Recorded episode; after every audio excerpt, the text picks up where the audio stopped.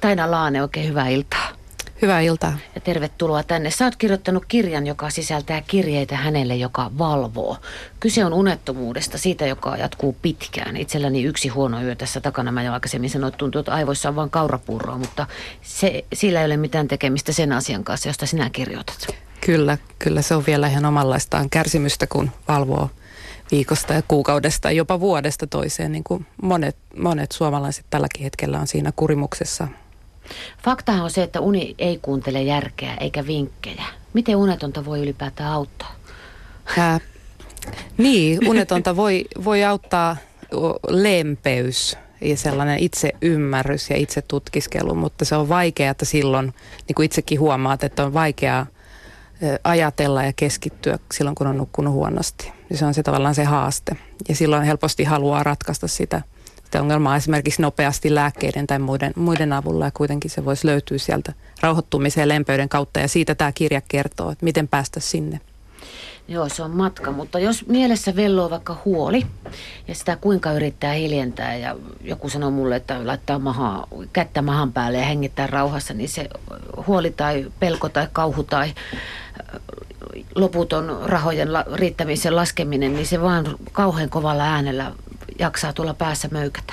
Kyllä, että jos me yritetään rentoutua tai yritetään päästä irti huolesta, niin se ei onnistu, vaan että ratkaisu on tavallaan sen niiden tunteiden ja asioiden lempeä hyväksyminen.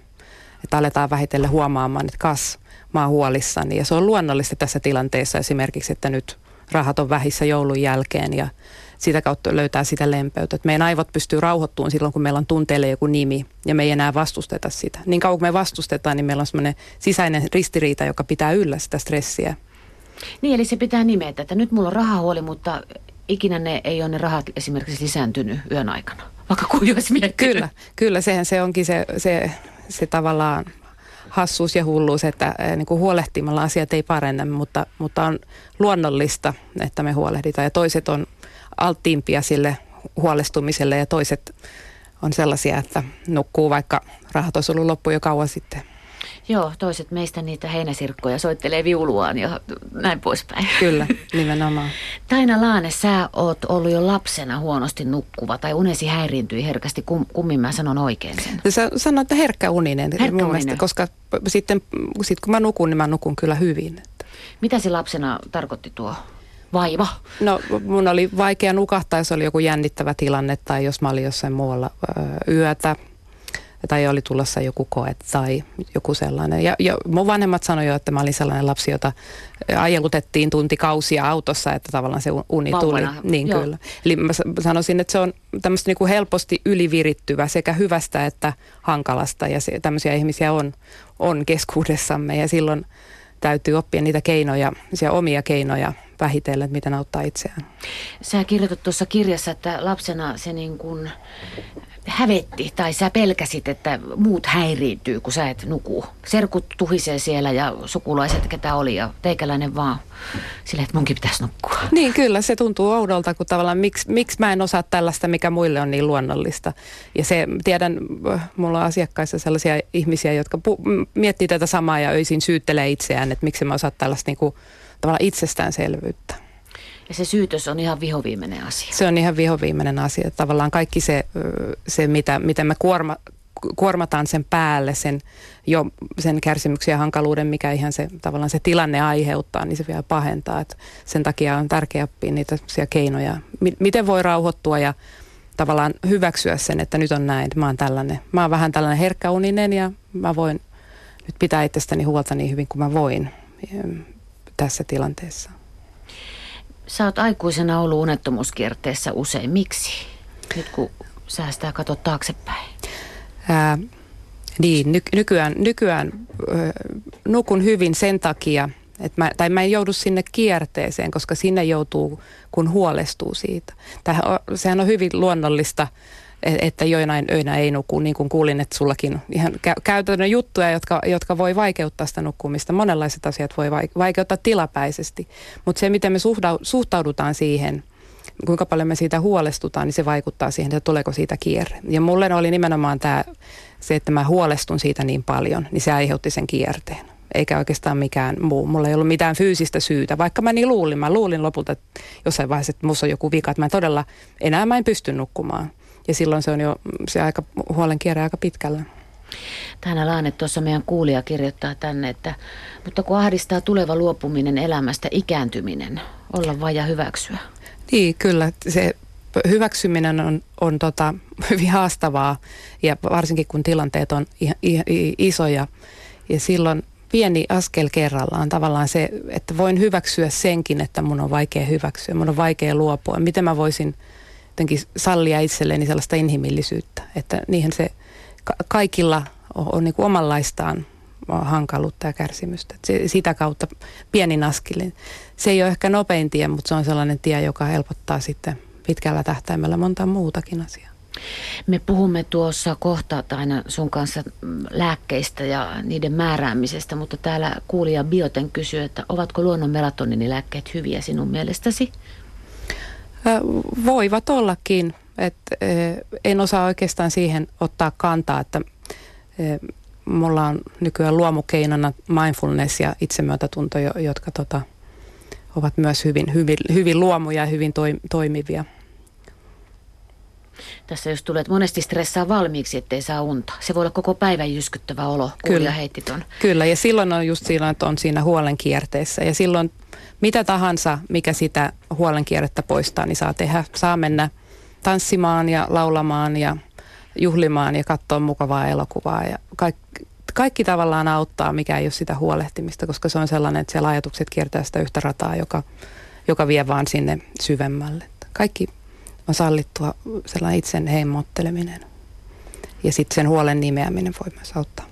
Kannattaako niitä syitä etsiä kuinka syvälle? Voiko siinä sitten plompsahtaa tavallaan jään läpi huonommalle puolelle? Voi, ja usein plompsahtaakin, koska monesti ei ole yhtä ainoata syytä, vaan että se on semmoinen niin tavallaan monta asiaa. Että on vähän vaikka hormonaalista mu- muutosta ja sen lisäksi työstressikausi ja sitten tulee vaikka vielä kaamos, jolloin tosiaan melatoniini ei luonnollisesti samalla tavalla säätele sitä meidän unirytmiä. Ja sitten sit se alkaa niin menee radalta.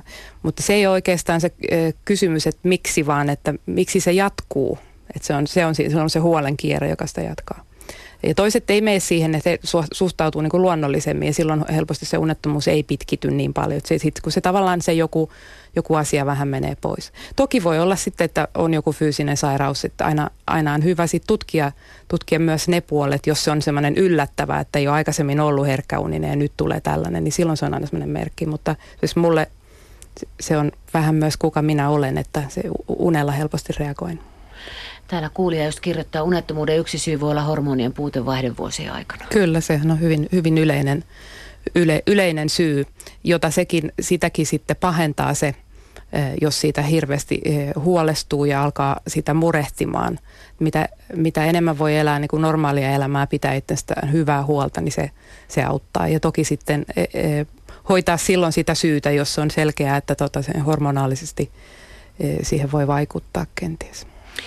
Kirjassasi Taina Laane mainitset, mikä tuli myös kuulijalta tuonne tietokoneen makuhuoneessa aiheuttaa huonosti nukkumista. Sulla on ehdoton käsky laittaa kaikki sinivaloiset vehkeet hyvissä ajoin pois. Kyllä, ja pois makuuhuoneesta. Se on sellainen eh, niin kuin ainoa vinkki, jonka mä sanon, että ny- nykyaikana kannattaa todella suojella sitä unta. Kaikki laitteet nukkumaan jonnekin hyllylle seitsemän aikaa ja sen jälkeen on aikaa kaikille muulle. Mitä, seitsemän aikaa jo? Joo. Hyvänen aika. Sitten ja kaikesta paitsi. Niin, niin. mutta mitä voi tulla tilalle? Kaikkea ihania rauhoittumista, romaania ja sukan kutomista. Ja esimerkiksi telkkarin kattominen ei ole ollenkaan niin, niin tavallaan hankala sen sinisen valon kannalta kuin, kuin tota se lähituijottaminen. Lä, lähituijottaminen ja sitten myös se tavallaan se selailun maailma, joka on semmoinen koukuttava – että se ei ole niin kuin joku tarina ja jatkumo, joka päättyy, vaan että se vetää sut sinne. Aina vielä vähän, vielä vähän, vielä vähän. Niin telkkaristahan voi lähteä ajatus liikkeelle. Itse katoin tuolta meidän Radio Some Facebookista löytyvää, siitä jo kuulijoille kerroinkin, semmoista videota, jossa ihmiset puhuivat vanhenemisesta ja siinä yksi 70 kolkutteleva herrasmies sanoi, että kun tulee ikään, niin rauhoittuu ja voi kuunnella, kun järvi jäätyy. Joo, kyllä. Mulla ei ole jär, järvi jääty, jäädy siinä vieressä, mutta mä kuuntelen, kun omenapuut kasvaa. Kirjoitat kirjassasi unen lahjoja kirjeitä hänelle, joka valvoo unilääkkeistä. Niitähän kirjoitetaan herkästi unettomuudesta kärsiville. Kysyn ensin, että minkähän takia niitä kirjoitetaan niin herkästi? Niin, varmaan lääkäreillä ei ole kauheasti siinä aikaa selvitellä niillä lyhyillä vastaanotoilla sitä syvemmin. Ja monesti ihmiset ei ehkä siinä tuskassaan ole myöskään siinä hetkessä valmiita käsittelemään asioita ja pohtiin sitä syvemmin. Ää, tavallaan halutaan jotain, joka nyt auttaisi heti. Ja sä sanot senkin, että se on keski, se meridiaani, jonka mukaan annetaan oikeastaan sitten se lääke tai määrätään se. Niin, tietysti se on tavallaan sellainen niin kuin keskimääräinen keino, että se, se auttaa useimpia jollakin tavalla, vaikka siellä voisi olla sitten jotain muuta, muutakin keinoa, joka voisi auttaa nimenomaan esimerkiksi tällaisia niin kuin eh, herkkäunisia, herkästi virittyneisiä, virittyviä ihmisiä, kuten minä, niin voisi ottaa toisenlaiset keinot. Miten me tässä ylipäätään oot unilääkkeistä? Ää, Missä kohtaa kannattaa ottaa? Sä kirjoitat tästä. Sitä on vaikea sanoa. Mm. Mä, mä toivoisin, että kukaan ei syyllistyisi siitä, että se on tavallaan vielä haastava juttu, kun – tunnolliselle ihmiselle annetaan lääke ja sanotaan, että et hän sitten syö näitä paljon, että hän sit syö näitä kauan ja sitten näitä ei oikeastaan saisi syödä, mutta syön nyt kuitenkin. Niin siitä tulee sellainen niin ristiriitainen olo. Ja sen takia, jos, jos on nyt sellainen tilanne, että täytyy sitä nukahtamislääkettä tai unilääkettä syödä, niin silloin sitä, sitä täytyy syödä. Ja, ja sitten joka tapauksessa kehotan ihmisiä uskomaan siihen, että, että on muitakin keinoja – ja, joita voi sitten lähteä tutkimaan ja opettelemaan, että jos sitä saa sellaista tilapäistä apua ja tuntuu, Tavallaan että tarvitsee muuta. yli. Kyllä, just näin. Se, se on se, niin kuin, milloin niitä voi käyttää. Itse en nykyään käytä mitään lääkkeitä, koska olen huomannut, että se parhaiten menee se huonon unen jakso ohi, kun mä vaan keskityn itseni lempeen hoitamiseen ja pysyn, pysyttelen mahdollisimman rauhallisena ja sitten se taas – tavallaan siitä laukea. Mutta jos mä lähden eh, sitä, niin yritän ratkaiseen niin lääkkeiden avulla, niin se menee pahemmaksi. Työkaveri aikanaan teemme äh, hankalahkoa työvuoroa, niin sai sitten nukahtamislääkkeet ja niistä tuli kauhean stressi, kun kellon kanssa katsoi, että mun pitäisi nyt nukahtaa. Joo, Kyllä, just tavallaan, että silloin mitä enemmän me keskitytään siihen unen mittaamiseen, vahtaamiseen, optimoimiseen, niin sen huonommaksi se menee. Tavallaan kaikki, mikä on luonnollista ja inhimillistä. Että joskus me nukutaan huonosti ja se tuntuu tosi pahalta, se tuntuu tosi ikävältä, mutta mitkä on sellaisia asioita, jotka tois mulle iloa, hyvinvointia, mihin mä voisin keskittyä johonkin muuhun kuin sen unen vahtaamiseen, niin se lähtee niin kuin aukeamaan paremmin. Täällä kuuntelijat kirjoittaa just liikunnasta, mutta sitten on mainittu sana yömys. Mitä sä ajattelet aina siitä?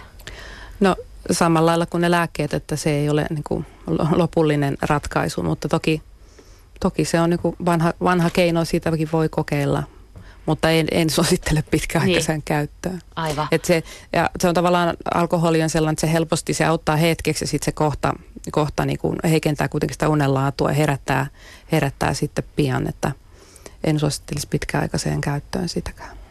Unettomillehan suositellaan unipäiväkirjan pitämästä. Sä et perusta aina siitä. Miksi et? En, se on ihan viho viimeinen juttu. Nimenomaan tämän tyyppisille unettomille, jotka, jotka yrittää niin kuin tunnollisesti selvitä elämästään ja olla lääkäreillekin kilttejä tyttöjä ja ja tota, sitten heidän pitäisi vielä se kaikki siihen kirjata ja koko ajan miettiä, että paljonko mä oon nukkunut monelta mä nukahdin ja monta, monelta mä heräsin.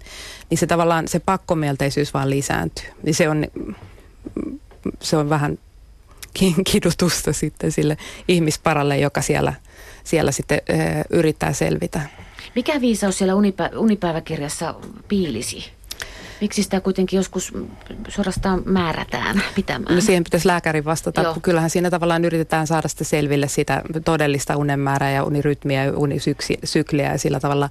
Ja varmasti se joillekin, joissakin tilanteissa, jos mietitään vaikka onko tämä joku fyysinen syy tai jotain muuta, niin siinä, siinä voi olla perusteita. Aivan. Mutta tällaiselle niin kuin ihmiselle, jolla on tullut, tullut tällainen niin kuin huolestuneisuuden kierre tästä unesta, niin se, se on niin kuin tavallaan vähän bensaa liekkeihin todellakin kamala stressi siitäkin. Entä niin. sana unihygienia? Mitä se ensinnäkin tarkoittaa? se on aika kauhean sana.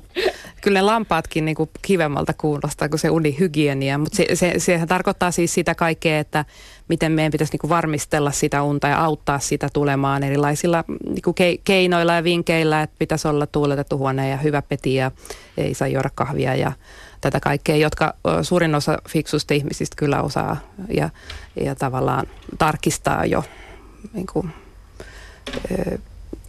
jo ennen kuin sitä on vinkattu. Joo, mä oon joskus loikkinut, onko tämä nyt tarpeeksi tuuletettu tämä niin, huone? Niin, Joo. kyllä. Just taas tulee se semmoinen kiltin tytön ja pojan syndrooma. Just näin. Joo, onko tämä tyyli nyt tarpeeksi hyvä? Kyllä, ja kyllä se, mulla ainakin mä kirjoitan siinä kirjassa, että se valitettavasti se tuuletettu huone, niin sieltä ovenraosta, ikkunaraosta sieltä ei mene se ahdistus, vaan että jos on se syy, niin kyllä sitä ahdistusta ja huolestuneisuutta pitäisi siinä hoitaa. Tai mikä se on se asia siellä, joka sitä, sitä tota ihmistä sitten siellä kalvaa. Aivan. Tässä mielenkiintoinen heitto. Ei sun tarvitse tähän sanoa, ellei sulla ole ajatusta. Kuulija Antsa muutti unirytmiensä nuorempana. Jätti vain yön nukkumatta ja sitten se lähti taas rullaamaan, mutta enää ei pysty tekemään semmoista. Tämä on ihmisen, jolla ei ole uniongelmia, niin pystyy tekemään ehkä tämmöisiä kikkoja. Kö? Joo, ö, ihmiset pystyy tekemään erilaisia. Hyvä, jos on itsetuntemusta ja tavallaan mm, niin kuin, ö, kykenee, kykenee siihen. Toiset pystyy niin kuin, valvomiseen helpommin kuin toiset. Tänä Laane, sinun oman kierteesi katkaisi työterveyslääkäri. Mitä tapahtuu? No mä olin vähän aika syönyt niitä nukahtamislääkkeitä ja sanoin, että tästä ei tule nyt mitään, tämä ei niin kuin auta. Ja, ja tota, silloin hän sanoi, hänellä, hänellä oli kyllä viisas, viisas ajatus tässä, tässä, jota allekirjoitan, että tällainen pitkittyvä unettomuus on aina jo, jossain määrin niin kuin ahdistuneisuuden ilmentyvä. Ja mä olin ahdistunut nimenomaan siitä unesta, en niinkään elämästäni muuten. Ja tota, silloin hän määräsi sit sellaista lääkettä, joka auttoi siihen ahdistuneisuuteen, eli tällaista niin serotoniinin takaisinotonnesta. Ja, ja se auttoi, auttoi niin kuin katkaisemaan sen, sen kierteen, että sitten mä pääsin opettelemaan todenteolla näitä luomukeinoja. Ja, ja tota, sitten sen koomin en ole, en ole tarvinnut sitten lääkettä, että söin sitä varmaan joku puolesta vuodesta vuoteen semmoisen jakson. Mä oon syönyt serotoniinia Joo, auttaa, mutta se leikkaa elämästä niitä värejä pois ylhäältä ja alhaalta. Siis tekee just näin tavallaan, typistää sen niin kuin, ri, riemun ja intohimon, joka on minusta niin kuin herkkien ihmisten sellainen loistava ominaisuus, että me todella voidaan riemuita siitä, että omenapuu kasvaa ja kukkii ja, ja tota, se lähtee pois. Mutta lähtee myös siis niin kuin se huolestuminen ja se, joskus voi tarvita sitä, sitäkin. Joskus sanoin kollega, silloiselle kollegalle, miespuoliselle, että mä en jaksa tätä omaa päätäni, että kun menee niin kauhealla vauhilla ylös ja tulee alas nämä mun niin kuin oloni, niin hän sanoi, että hän on aina tasasta. Hän niin. on kateellinen. Mä sanoin, no et sä siellä, haluaisi siellä alamäessä olla, että kyllä hän haluaisi senkin kokea. Niin, ihan totta. Kyllä se voi e, meikäläisellä tylsää koskaan. Unihuolestuneisuus. Käytät kirjassasi paljon tätä sanaa aina Laane. Pääseekö sitä loppujen lopuksi ikinä eroon? Kohta me otet, puhutaan niistä keinoista, mutta ihan loppuun asti. Puhtain sydämin, voi, pääseekö sitä eroon?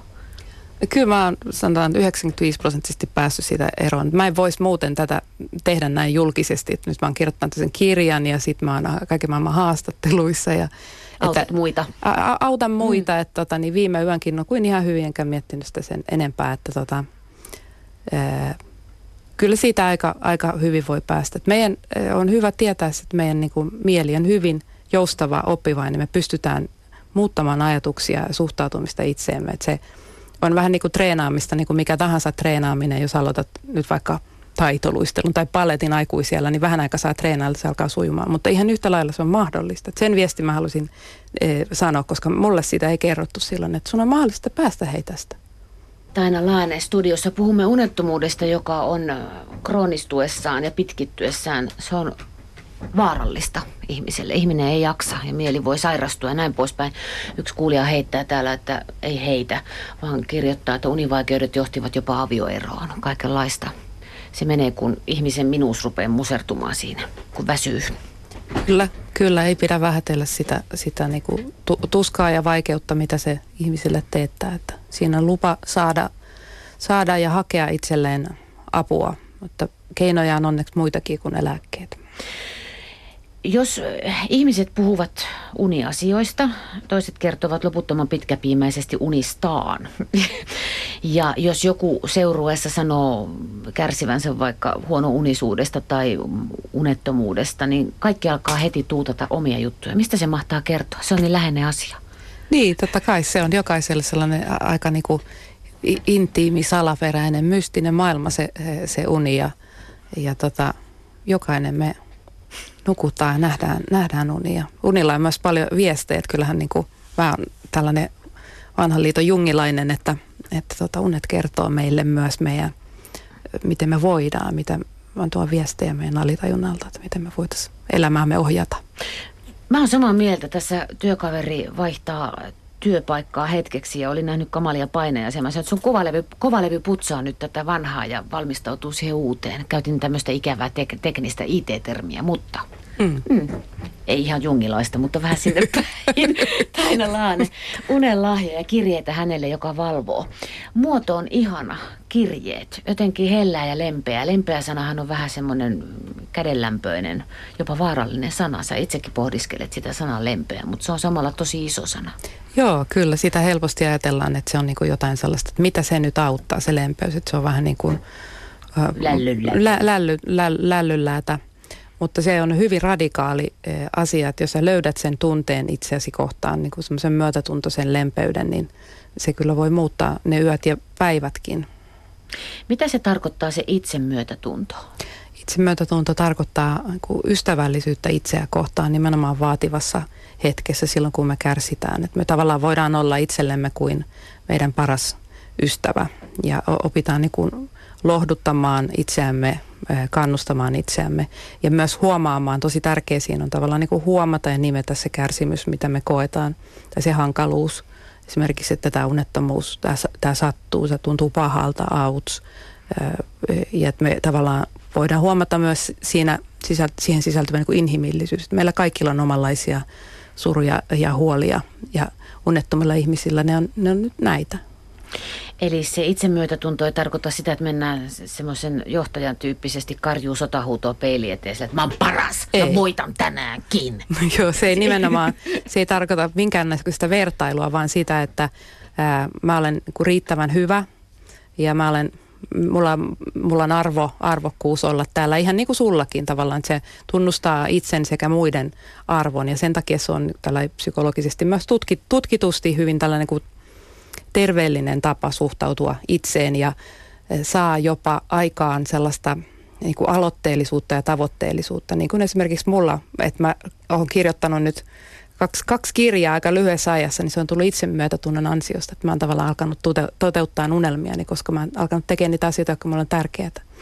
Mutta sehän on kamalan vaikeaa, Taina Laane. Itsehän on itselleen kaikista julmin. Niin on, että tutkimusten niin. mukaan näin on juuri, että me ollaan itsellemme paljon julmempia kuin vaikka kaverille. Niin, kaveria kuuntelee ja yrittää just boostata, jos nyt tämmöistä sanaa lempeästi kädelle ottaa, mutta itselle sä sanoo, että sä oot huono ja kelvoton, niin miten sitä itsemyötätuntoa voi alkaa opetella, harjoittaa?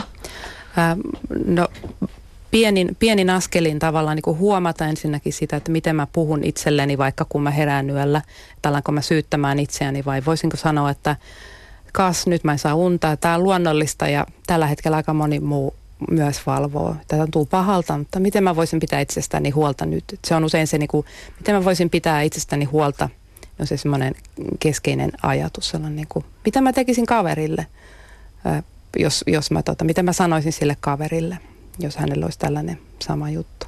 Mutta jos nukkuu yksin, eikä kukaan vaikka silitä selästä, se auttaa, lapset saa monesti nukahtamaan sillä, niin mitä sitten? Itse voi koskettaa myös lempeästi esimerkiksi sivellä olkavarsia. Tästä tavallaan se saa aikaan vähän niin kuin oksitosiinia ja, ja tota niin, voi rauhoittaa. Yksi sellainen, mitä, mitä itsemyötätunnon harjoittamisessa usein tehdään, niin laittaa käsi lempeästi sydämen päälle tavallaan oman sydämen päälle ja sitten hengitellä syvään. Niin se, se tuo semmoisen niin pienen rauhoittavan kosketuksen.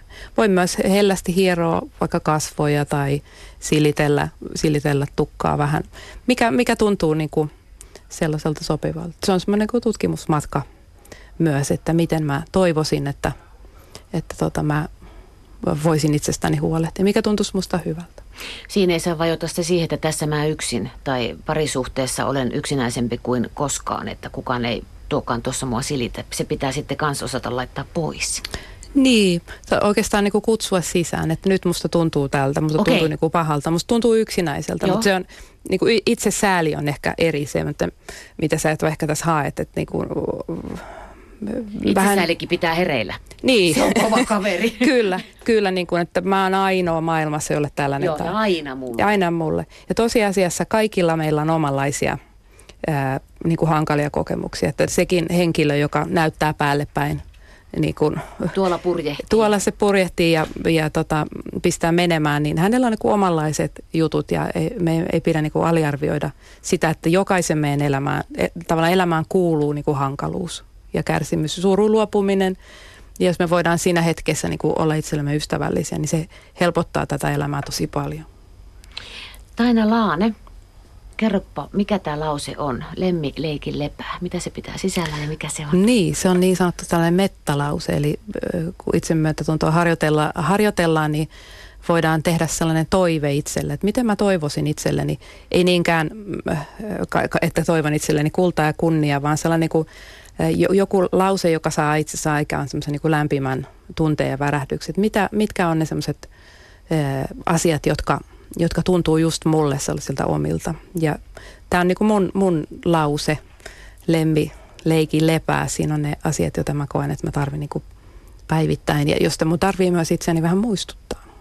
Ja lemmit tarkoittaa sitä, että olla lempeä itsellensä. Kyllä, ja myös muille tavallaan niin kuin suhtautua rakastavasti ja ystävällisesti maailmaan ja niihin ihmisiin, joita mä kohtaan työssäni ja myös sellaisiin, joiden kanssa on välillä hankalampaa.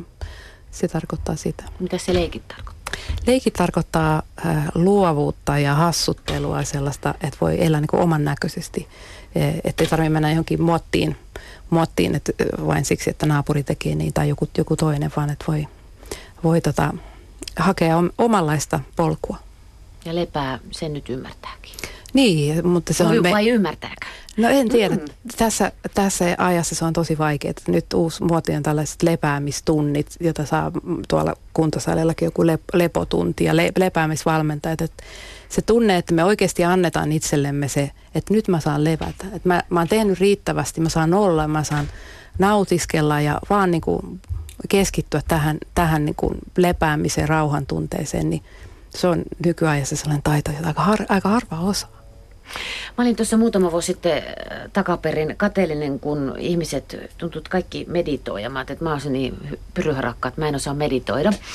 Ja tuota, aina töiden jälkeen, aamuvuoron jälkeen menin sohvalle ja tuijotin yhtä männyn oksaa, tai latvaa, joka näkyy siihen ikkunasta just hyvässä kulmassa. Heinäkuussa siihen paistoi aurinko, se oli kultainen ja sitten pimeänä aikoina, niin se sieltä hämärästä, mä tiesin, että se on siellä. Sitten mä yhtäkkiä täysin, että mä meditoin. Tähän on sitä. Mä aina nukahin siihen. Kyllä, se on juuri sitä, että me ollaan niinku aistien kautta läsnä ja nähdään, mitä tapahtuu. Me huomataan, että nyt, nyt päivä on vähän pidempi ja miltä toi mänty näyttää tuossa ja tai miltä täällä tuoksuu, mitä tuntemuksia mulla on kehossa. Ja se on myös semmoinen niin rikkauden, elämän rikkauden lähde, että tavallaan elämä muodostuu hetkistä ja me voidaan niin kuin niihin liittyä koko olemukselta. Ja se myös hyvin tehokkaasti sitä huolen kehää silloin rikkoa. Että tämä oli esimerkiksi tämmöinen aistiharjoitus ensimmäisiä, jota mä opin ja joka rupesi heti auttamaan, että katsotaan asioita muutamaa yksityiskohtaa, kuunnellaan silmät kiinni vähän miltä kuulostaa ja sitten tuodaan kehon tuntemuksiin huomioon, mitä mä tunnen kehossa nyt – Miten sä saat, kun sun, sulle tulee ihminen, joka etsii apua kiireeseen ja unet, uniasioihin ja jos se on vielä ihan siinä hamsterijuoksupyörässä, niin eihän se nyt kuuntele tämmöistä le, lemmi, leikin lepääosastoa. Eihän se pysty, kun...